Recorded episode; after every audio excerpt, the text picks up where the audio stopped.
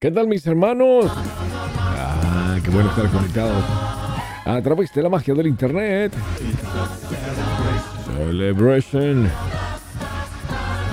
Así es. Esa es Celebration. Qué bueno mis amigos, ¿cómo están? ¿Cómo me le ha ido? Gracias por ser parte de esta gran familia, mis amigos. Contentísimo que usted esté aquí hoy con nosotros. ¿eh? Pues sí.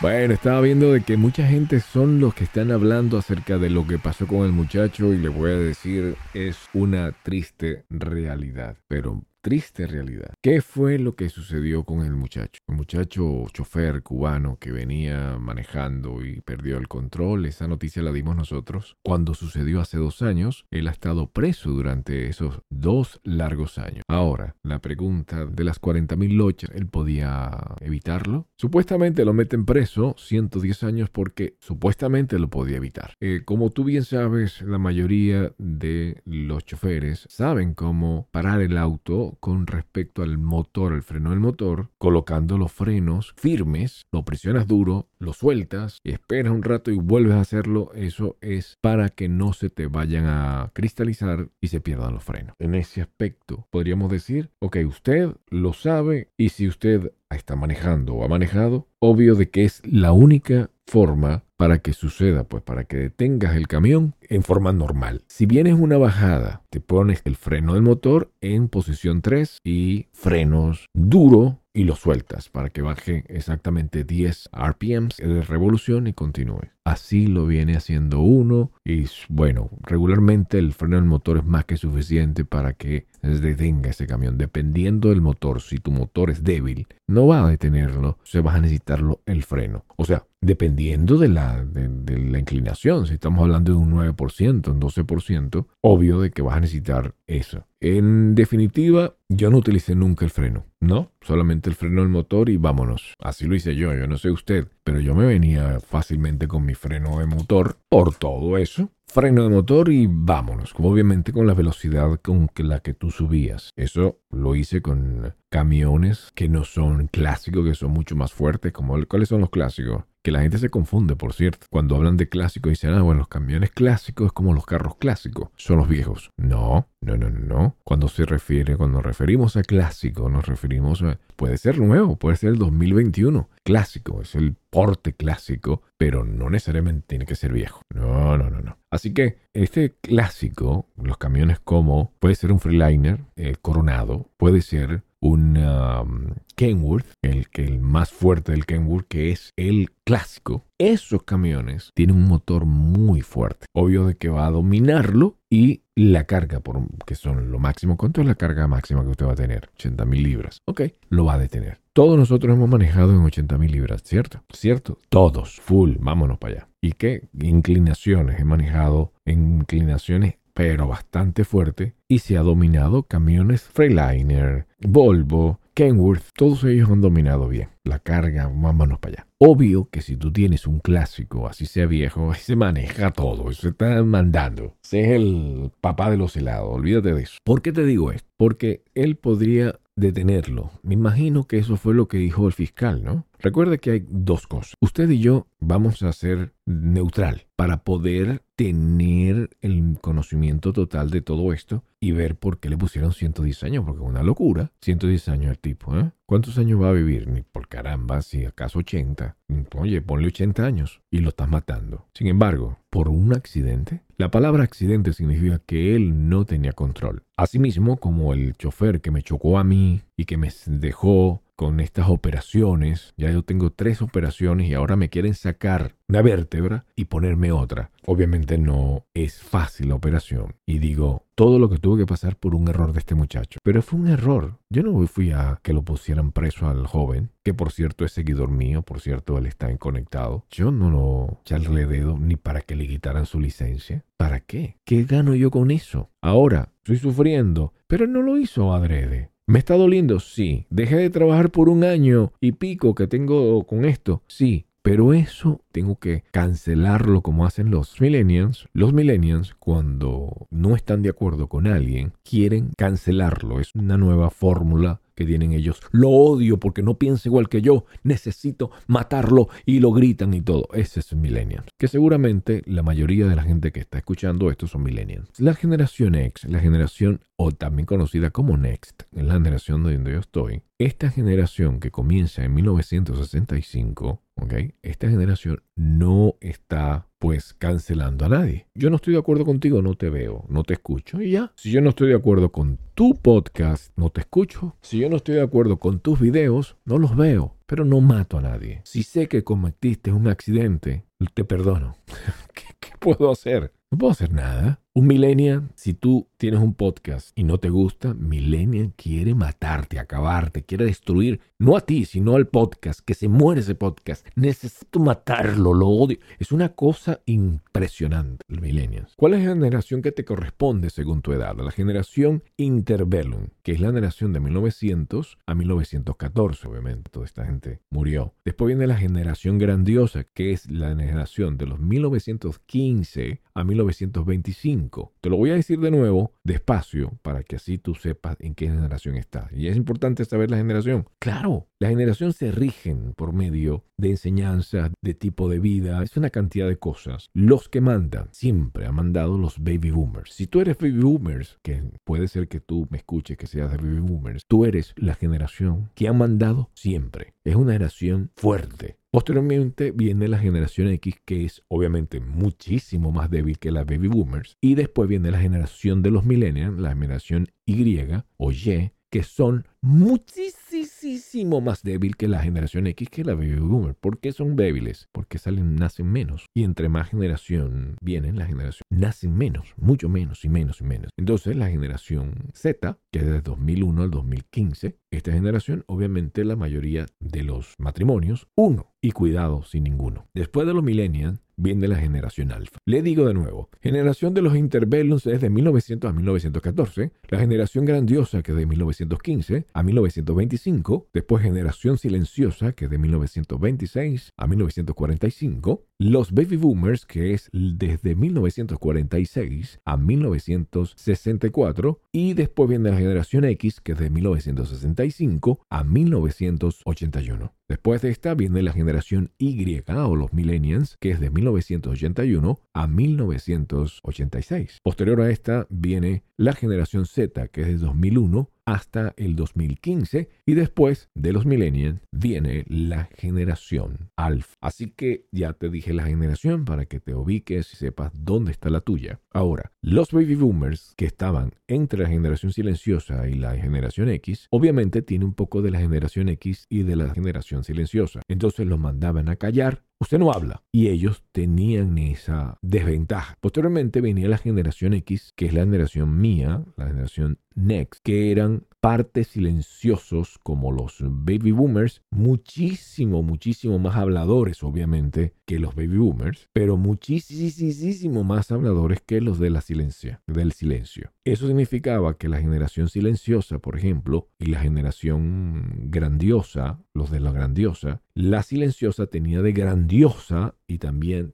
tenía los de la baby boomer que eran los dueños del mundo. Entonces, un poquito del baby boomer y un poquito de la generación grandiosa, porque estás allí, es como un mar. Un mar que choca con un río, usted ve allí en esa que hay dulce y, en, esa, en ese pedacito está salado y dulce. ¿Me entienden? No es ni salado ni tampoco es dulce. Ahí porque está en el medio. Bueno, sí, pasa con ciertas generaciones. Qué importante saber esto, ¿eh? Muy importante. Y los baby boomers, los, perdón, los millennials querían destruir, quieren destruir. Y esto es lo que más le ha perjudicado al muchacho cubano que eh, lo atacaron, que lo perjudica, es que lo quieren acabar, lo quieren matar y como no pueden matarlo, Imagínate, 110 años. Es un odio total. Pero ¿quiénes son? Búscalo. ¿Quién fue el fiscal? ¿Quién fue la gente que está abajo? ¿Quién la gente está levantando? Millennials, con un odio súper fuerte. Ojo que la generación X tiene un poco de millennial, pero también tiene un poco de baby boomers. Pero los baby boomers, que son los dueños de todo, los dueños los fuertes, esa gente son mucho más tranquila, mucho más pacífica, todo es amor y paz. La, intervención del el amor y paz, de la tranquilidad y todo esto. Ahora, ¿cómo puede él salir de este rollo? Bueno, que él podría explicar de otra forma a la que él venía explicando. Cuando él llegó y le dice a la gente, señores, yo tenía la oportunidad de estrellarme con un puente, eso lo dijo. Yo tenía la oportunidad de así salvar a todos, pero elegí estrellarme con las personas. Eso es un error. Él no tenía que decir eso. Si le pasó eso, no tenías que decirlo. Porque decirlo te mete en problemas. ¿Sí me entiendes? Ejemplo, vamos a suponer que él hizo droga, pero supongamos que hizo droga y no le hicieron el examen de droga. Entonces él está bien, él no tiene eso. Pero si él dice, no, pero yo estuve haciendo drogas, oye, capapo. Entonces, me refiero con esto. Yo estoy de acuerdo que las personas digan la verdad. Cuidado con nosotros, no me vayan a, malinterpretar y vengan los milenios a cancelarme, a matarme, porque yo estoy diciendo de que hay que decir mentiras. No, te diga la verdad. Te le dice, cuando lo para el policía, te le dice la verdad. Venía tomando, vengo tomado y me eché un whisky. Y también estaban fumando marihuana y yo lo olí. Estaba cerca, entonces ese efecto, por supuesto, lo tengo encima. Es más, debo un ticket. ¿Quiere que le diga una cosa? He sido una mala persona y un día me peleé con mi esposa y le metí un golpe en la cara para que lo metan preso y lo, le jodan su vida. Hay que decir la verdad. ¿Ah? ¿Cierto? Bueno, aquí no estoy diciendo si usted tiene que decir la verdad o no. Para evitar problemas yo no puedo decirle a usted que diga mentira. No, no, no, no. Usted tiene que decir la verdad. Así esa verdad te mete en problemas. Dice la Biblia que la verdad te hará libre. Usted dice la verdad. Punto. Y dice, mire, yo vi un puente, como dijo él, y podía haber salvado la vida de todos matándome. Yo venía esquivando, entiende, los autos. Y yo pienso, o me voy con el puente, o me voy con los carros la mayoría de esta gente no se lo perdonan. Que él dijo podía haberme estrellado con puente. ¿Usted sabe cuánta gente se ha muerto porque ha tomado esa decisión, porque se le fueron los frenos? Una vez un video que estuve viendo por YouTube donde platicó que un amigo de él se tomó la decisión de matarse. ¿Qué hago? ¿Me voy, mato a un gentío o vengo y me estrello y me mato yo solo? Y así muchos que he escuchado que toman la decisión. Es más, quiere que le diga algo cuando estaba el freeway todo tapado y venía un tipo que se le viendo los frenos. ¿Por qué se le fueron los frenos? No, porque frenó mucho y se les cristalizaron y quedó sin freno. Bueno, venía el tipo y el tipo tomó la decisión de salir. Tomó la decisión de salirse y se tiró a la derecha, iba, iba con todo, con todo, con todo. Y cuando ya se iba a estrellar, ¡bum! Salió, no se mató. Claro, ambulancia helicóptero y vamos para allá. No murió porque lo estuve siguiendo, pero quedó malísimo. Si yo en este momento, por una tontería de este muchacho que, que me golpeó, y todavía estoy sufriendo de mi espalda y vienen operaciones y ya yo tengo operaciones en, en mi rostro, porque el golpe del, del, rostro, en la columna, tengo operaciones, ya llevo tres y viene todavía falta para quitarme totalmente el dolor, tienen que quitarme una vértebra. El hombre que me chocó destruyó el camión de él, el camión mío, el camión de adelante, el camión, fueron seis camiones destruidos, ¿te das cuenta? Seis. Bum, bum, bum, golpe tras golpe. Y estamos hablando de que dobles, camiones dobles. Yo hablo con usted y yo me estoy moviendo los las manos para hablar y me duele la espalda. Y es horrible vivir así, horrible. Es como una sensación que te estuvieran metiendo un cuchillo y quieres quitártelo. Y yo no quiero operarme en la parte de arriba donde estoy sintiendo, porque la parte de abajo es cuando camino. Aquí sentado siento leve, pero cuando camino, ay papá. Mire, yo le voy a decir, yo estuve con el pastor Tracker, señor mayor que nos fuimos a Texas y dije, voy a trabajar. Y el primer día estaba caminando en Walmart con unos dolores y el tipo me ayudó. Después no podía, estaba trabajando y, era las vibraciones me estaban haciendo muchísimo daño. Y yo no aguanto eso, no aguanto. 30 días para atrás. Me regresé. Dije, no, no, no, no, esto no, no puedo. Tengo que solucionar el problema de la espalda. Entonces tuve que ir al doctor, a someterme a todo esto. Bueno, pensé que ya estaba recuperado, pero no. Asimismo, este hombre tomó la decisión y él, a pesar de que era su salud, pero podía haber muerto. Yo pensé que se había muerto. Entonces, este joven dijo, pasé primero la rampa de arena cuando un camión se queda sin freno pues se pasó. Sigamos para allá. Yo en ese momento no vi esa rampa, no la vi. Eso es un momento difícil de explicarle. Entonces él lo contó y obviamente lo peor es que lo grabaron. Entonces ya ahí tenía algo a su contra. Y él dice, la verdad, porque eso es la verdad. Estaba trabajando, estoy una persona sin tomar, sin fumar drogas, sin nada, o sea, estoy una persona limpia. Vengo, estoy cambiando la velocidad y no está entrando. Listo, ya, fue un accidente. No me vas a matar por eso, Millennium. No vas a querer cancelarme 110 años, por favor. ¿Ah? Sé que también los Millennials se dividen, depende del país, porque el país, bueno, los países, todos, obviamente, está la edad tú eres millennial es porque tú naciste en 1981 hasta 1996, tú eres millennial, no importa de qué país sea. Pero si tú tienes un problema y tú eres de México y hay un mexicano que tiene problemas y lo quieren cancelar al mexicano, la mayoría de los mexicanos que quieran apoyar de los millennials de 1981 a 1996 van a ser mexicanos, pero los otros millennials de otros países lo quieren muerto, lo quieren destruido. ¿Sí me entiende? Es por eso la razón que muy pocos son los que ayudan o han colaborado con el millennials. Todos los que vivimos aquí, colombianos, venezolanos, el boricua y todo esto, lo más seguro que esté con el cubano, porque nosotros todos esos vivimos acá. Es como el salvadoreño con el mexicano en Los Ángeles y el guatemalteco. Ese grupito de allá son los hispanos de allá, de, de, aquel sector. Los conozco porque viví allá. Y usted bien sabe que un cubano que vive en Los Ángeles, California, lo tienen apartadito. No es tan aceptado. O sea, busca uno aceptarse como yo estaba buscando me aceptar, pero no era igual. Nos cuesta más conseguir trabajo. Yo estuve trabajando en una emisora de radio y estuve trabajando en la televisión y para conseguir trabajo es muchísimo, es más fácil. Como por ejemplo el Cucuy de la Mañana, que era hondureño, consiguió trabajo con unos mexicanos en Tenk 1020. porque es así? Es igual que un salvadoreño hondureño le cuesta más aquí entrar que acá, cuesta más. Pero les diré, aquí hay canales que aceptan mexicanos, porque la tonalidad del mexicano obviamente él vende a quién a los mexicanos. Entonces, contratan locutores mexicanos. ¿Quiere que le diga más? Muchos de ellos son hondureños, vendiéndole a quién a mexicanos. Los conozco, son de Honduras, por ejemplo, mi amigo, que es mi amigo, es espectacularmente buena persona. Sein Navarro es Anchor de Telemundo. ¿Qué tal amigos? Bienvenidos a Directo con Sein Navarro a través de Telemundo 42. Qué bueno que está con nosotros. Vámonos con las noticias locales. El Departamento de Salud de Luciana reanudará el uso de la vacuna Johnson Johnson COVID-19 de inmediato entre otras informaciones. En la noche de ayer, en las elecciones para elegir al representante del Congreso, el demócrata Troy Carter venció con un 55% de los votos a la también demócrata Karen Carter. Nuestro equipo de Telemundo, Diana Schner y Mike Berenger, estuvieron ahí y nos cuentan más. Pues Fein, te cuento que la victoria de Troy Carter aquí en la ciudad de New Orleans. Quédese con nosotros, vamos a la pausa y regresamos con más noticias en directo con Sein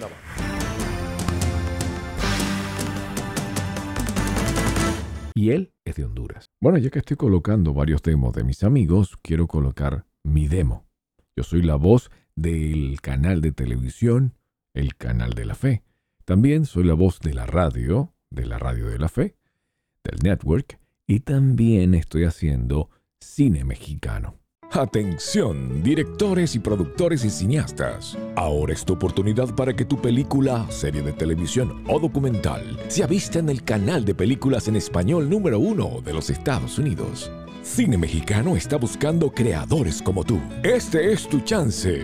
Contáctanos al cinemexicano.olympusat.com o al número que ve en sus pantallas. Y haz que tu película, serie o documental salga al aire en Cine Mexicano otro hondureño, este amigo mío que ha estado acá en el mismo estudio donde yo estoy ahorita en este momento transmitiendo, este señor se llama Gustavo Orellana. Somos AMC Networks, la compañía que te ofrece una amplia variedad de opciones para que asocies con éxito tu marca a nuestros contenidos. Gustavo Orellana es de Honduras y está en Univisión y es la voz que usted seguramente lo escucha, porque todo el que escucha Univisión lo ha escuchado a él. Es la voz que presenta a mucha gente en Univisión. No se lo pierda por Univisión. Y así hay mexicanos, sí hay mexicanos. Una de las mejores voces de acá es mexicano que, ahora está trabajando en Sony, pero antes estaba aquí en Telefutura, que le llaman Teletortura, le llamaban en forma jocosa, obviamente. Y él se llama Julio César Palomera.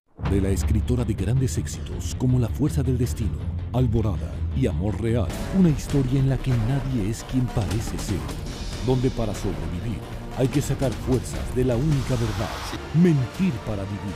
A las 10.09 Centro, por Univisión es de México, muy buena voz. Otro que me gustaba la voz, mi amigo, que después se enfermó por medio de, varias cosas y, y, bueno, de tal se fue a Los Ángeles, pues regresó y bueno, total de que hemos perdido un poco la conexión, cambió celulares y se cambió de acá de Telefutura, que era la voz de Telefutura, estuvo en Univisión, después se fue para Los Ángeles y fue la voz de por allá de, creo que era de, fue una voz de allá, no me acuerdo cuál canal, pero bueno, ese amigo mío, Valdemar González, llamado o cariñosamente por todos Wally. Una tragedia las separó en el pasado y una mentira las vuelve a unir en el presente.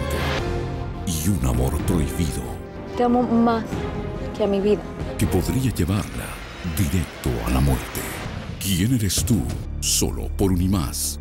Wally es de Guatemala, muy bueno, muy buen locutor. Y de esos, todos ellos vendiéndole a mexicanos, porque el hondureño y el guatemalteco tiene la ventaja de poder entrar en los hogares. Usted escucha a un hondureño y no sabe si es de Honduras o no sabe si es de Salvador, ¿verdad? Son muy parecidos, Salvador y, Honduras, muy parecidos. Pero aunque El Salvador y Honduras no hablen muy similar a, a México, como están ahí el mexicano se acostumbró a escucharlo y lo acepta. ¿Sabe cuánta gente de Honduras y de Guatemala viven en México y están en Los Ángeles? ¿Y quién no le gusta la pupusa? Estoy hablando de la comida, por si acaso.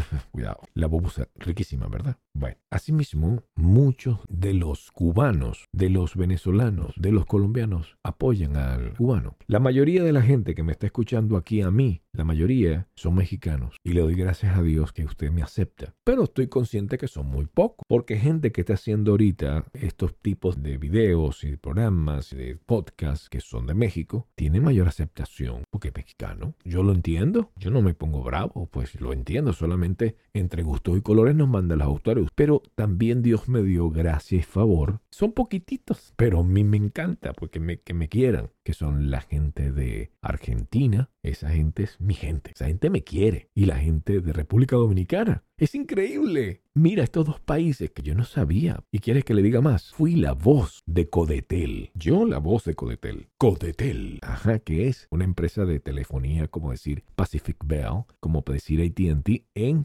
República Dominicana. Y no era un, un, agente de República Dominicana, era yo.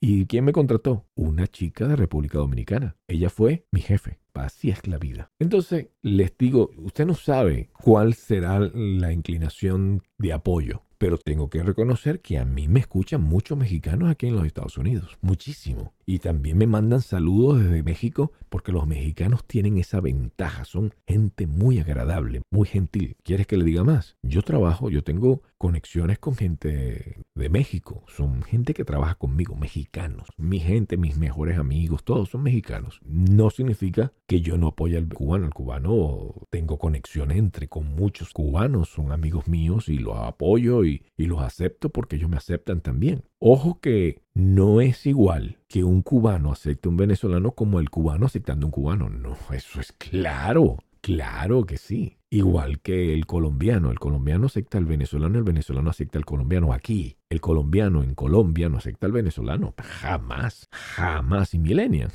Ay, papá, muertos los quieren. Nos quieren.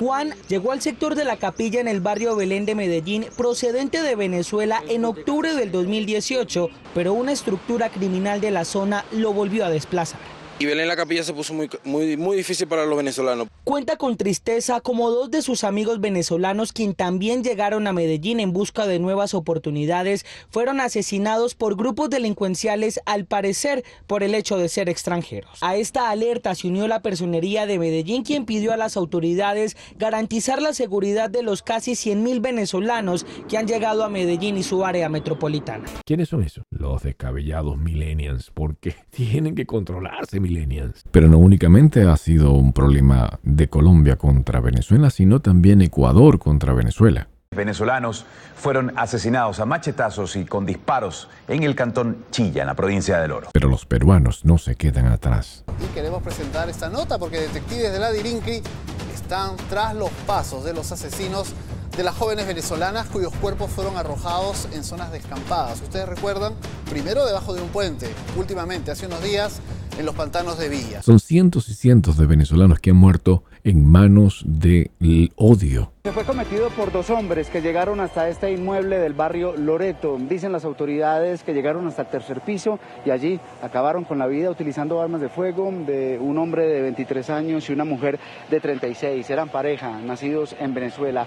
Lo peor, lo más grave, además de lamentar estas muertes, es que dentro del inmueble había un niño de cuatro años. Por eso no solo acudieron investigadores criminales, sino también delegados de policía y infancia y adolescencia para hacerse cargo del menor. Las personas afectadas vivían en un apartamento en un tercer piso, ingresaron dos personas quienes les propinaron eh, los disparos con armas de fuego y le afectaron la vida.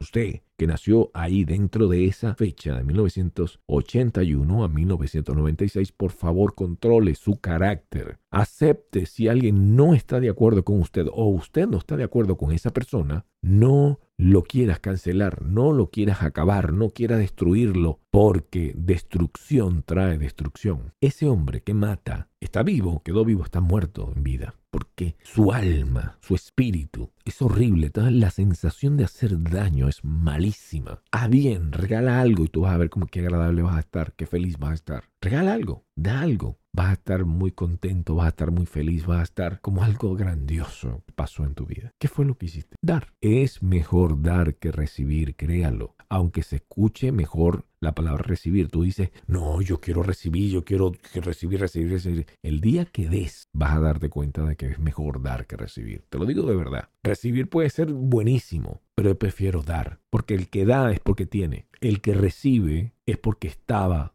con carencias de eso. Estaba necesitando de ello. O sea, estaba necesitando. ¿Qué prefieres tú? ¿Ser el que da la limosna o el que está sentado en una vereda pidiendo plata. ¿Qué quieres ser tú? Ah, el que da. Te das cuenta que dar es mejor. Dar es mejor que recibir. Créelo. Ayuda, da ayuda. Si alguien no te gusta, ayúdalo. Si alguien te cae mal, ayúdalo. Mira, me pareció algo bonito porque hay un show que pasan por la antigua Telefutura, que ahora se llama Unimás. En esta Telefutura o Unimás actual, hay un programa de televisión que lo es conducido eh, magistralmente, por cierto, por un mexicano. Nuevas pruebas, mucho más impresionantes y divertidas. No, no, no, no. Este programa que se llama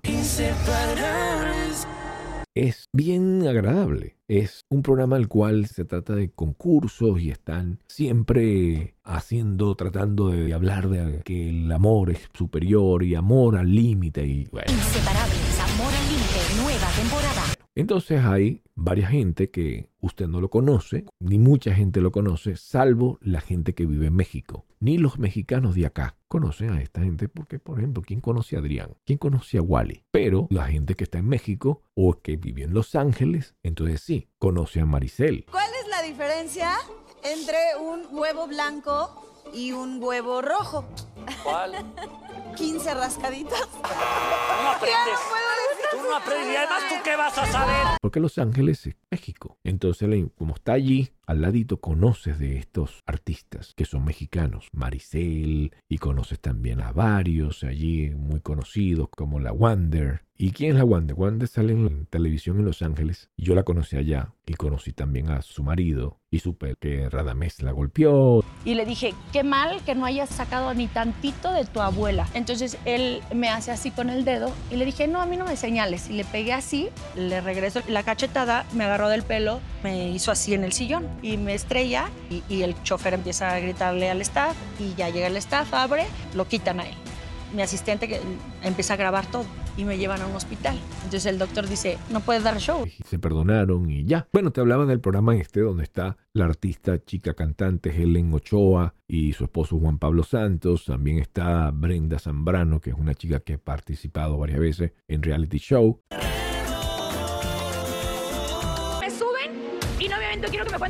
También Bobby Larios, que es de la generación mía, la generación X, con su esposa venezolana Evelyn Umpierres. Esta chica Umpierres es también de la generación mía, la misma generación que yo soy que es la generación Next. Entonces después está Carlos Trejo, generación de los baby boomers. Son los que manda, casado con una chica que es millennial. Es un baby boomer con una millennial. Ni siquiera es baby boomer con una generación X. No, esta chica es millennial. Es una bebé al lado de él, donde él es generación baby boomers.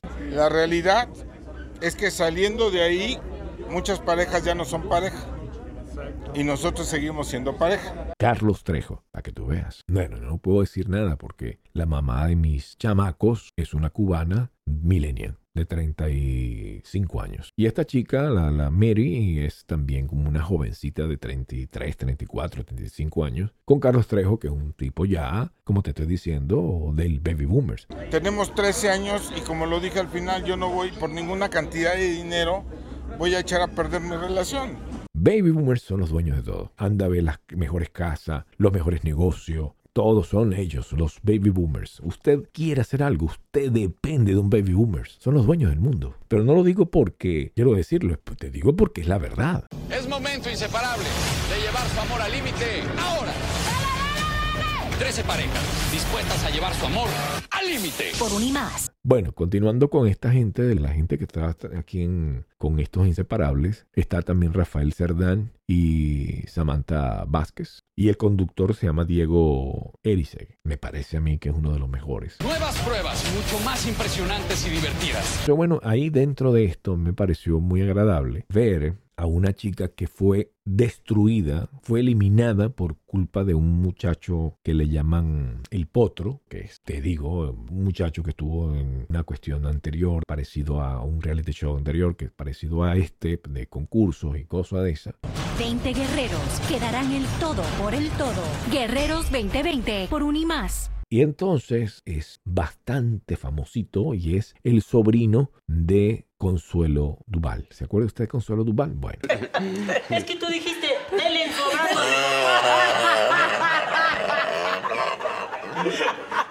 Este joven es el sobrino. Ambos, tanto la muchacha y como él, tienen el carácter de pocas pulgas, de carácter de madre. La competencia que premia con dinero cuánto tu pareja. Esos caracteres que son horribles, bueno, esos tienen ellos dos el carácter así y tratan de fingir delante de la cámara así como una sonrisa, pero que esa sonrisa... No, no, no, por eso, pero, pero digo que, que no les tengo que caer a todo el mundo bien. Para nosotros Potro no es el centro de nuestra vida, ni estamos pensando en él todo el tiempo se creen demasiado importantes. En cualquier juego, o sea, siempre siento, o sea, como, entonces digo, prefiero preguntar, oye, no sabemos convivir con la gente, les, o sea, porque podemos cambiar. ¿Me cae mal? No, a mí no me cae mal el tipo. Que tiene mal carácter, lo tiene. Ella es hermosa y es hermosísima. ¿Que me cae mal? No me cae mal. No estoy de acuerdo que tenga el carácter fuerte, no estoy de acuerdo que él haga tantas maldades con este tipo, que el potro hace muchísimas maldades, porque la verdad que hace una cantidad de maldades, pero bueno, es su forma de ser. A mí unas parejas que ya no están en el reality, a mí me comentaron que Potro había dicho muchas cosas de Guti y cositas así, entonces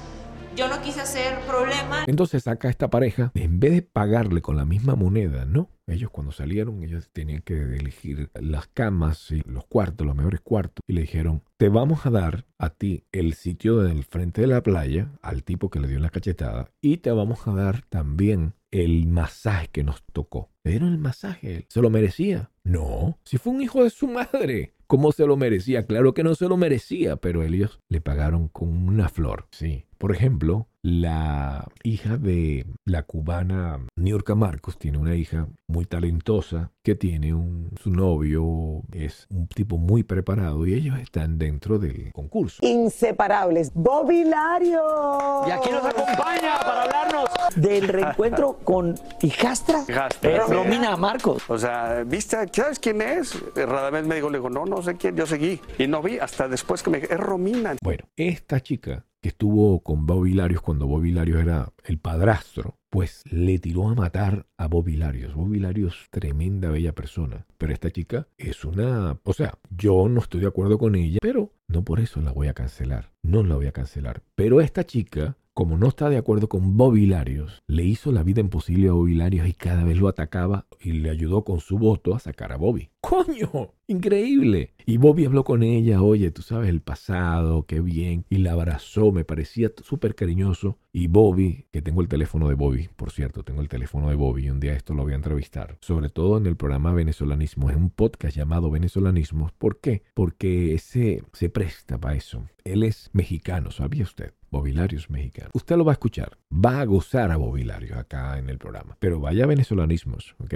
Bueno, entonces les decía, así que los inseparables, que usted lo puede ver por Univisión, bueno, la cadena hermana de Univisión, que es la gente de Telefutura, ahora se llama Unimás, usted lo puede ver ahí, te va a encantar. Todas las parejas no me sé los nombres, me recuerdo, te dije de algunas apenas, porque son muchísimas, muchísimas. Y hay una cantidad de anécdotas. Pero lo que me gustó fue que esta chica mexicana le dio a su paisano mexicano, le dio con guante blanco el potro mexicano, ranchero, hijo de o sobrino de Duval, le hizo la zancadilla a Helen y la sacó. Porque en todas las razas hay gente buena y gente mala. En todas las razas. En todas las razas hay gente buena y gente mala. Bobilario es, es, un alma de Dios. Ese tipo tiene ganado el cielo. No puedo decir lo mismo de Potro. No creo. Está muy lejos, digo yo. Y que tiene que arrepentirse y, por, y buscar a Papá Dios. Porque tú no puedes vivir así haciendo maldad en la vida. No puedes vivir así. No está bien. ¿Me entiende?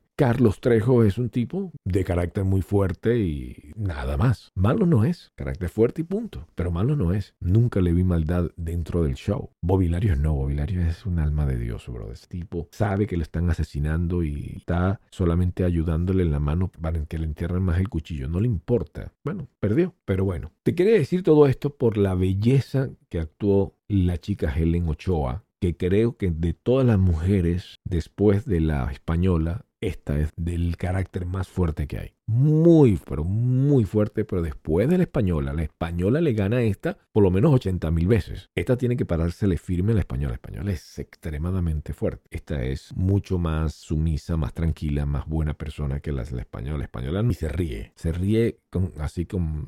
Es que sí se ríe, pero... no, no, no, no. Helen sí es otra cosa. Una pareja bellísima con Juan Pablo. Bueno, esa chica le dio con guantes blancos a el mexicano el potro. Y así hay que hacer en la vida. Pagarle a las personas que te están haciendo daño, pagándole bien. Así hay que hacer en la vida, como Helen Ochoa. Y así quiero que usted sea con las personas que más odias o más te odian. Esas personas que tú más odias, comienza a amarla, a quererla y ayudarla. Increíble, es prácticamente increíble lo que estoy diciendo, pero así es la vida. Ah, qué bueno, mis amigos. Gracias por ser parte de esta gran familia, ¿eh? Gracias por ser siempre, estar aquí conmigo. Se les quiere de todo corazón, ¿eh? De todo corazón. Y recuerde, vamos a mandarle saludo a nuestra bella y preciosa que está enfermita, que Dios la cuide. Por favor, ore por ella, de verdad que está enfermita. Y no es una enfermedad suave, grave. A mi querida Anita. Saludos, Anita. La Barbie Girl. Quiero que le mande saludos y cariños a, a esta hermosa Barbie Girl de Argentina. Está enfermita. Por favor, pida por la salud de ella. Porque le dio coronavirus y aunque ya no tiene coronavirus, quedó muy mal. Y le dieron hasta tiempo. Imagínate, tiempo de que te digan a ti, te queda tanto tiempo de vida. Horrible. Pero bueno, la chica Barbie Girl le pedimos que Dios la sane creo que Dios la va a ayudar. Por favor, te pido que ores por ella. Si tú eres creyente de que Dios puede hacer milagro, te pido que ores por Anita. Me parece muy, muy triste esas cosas que pasen. Bueno, y saludos también al cubano Miguel Baneque. Miguelito que siempre está siempre ayudándonos y él está en venezolanismos. Quiero que vayas a venezolanismos. Él es un actor cubano que estuvo muchos años trabajando allá en Los Ángeles, California, donde yo fui productor y él estuvo conduciendo el programa llamado ¿Cuánto cuesta el show? Donde antes estaba Javier Hernández Jarocho. Así él estuvo allí, mi querido Miguel Paneque. Bueno, mis amigos, gracias por ser parte de esta gran familia. Y usted siempre, siempre va a ser bienvenido aquí en... Eso es todo, amigos.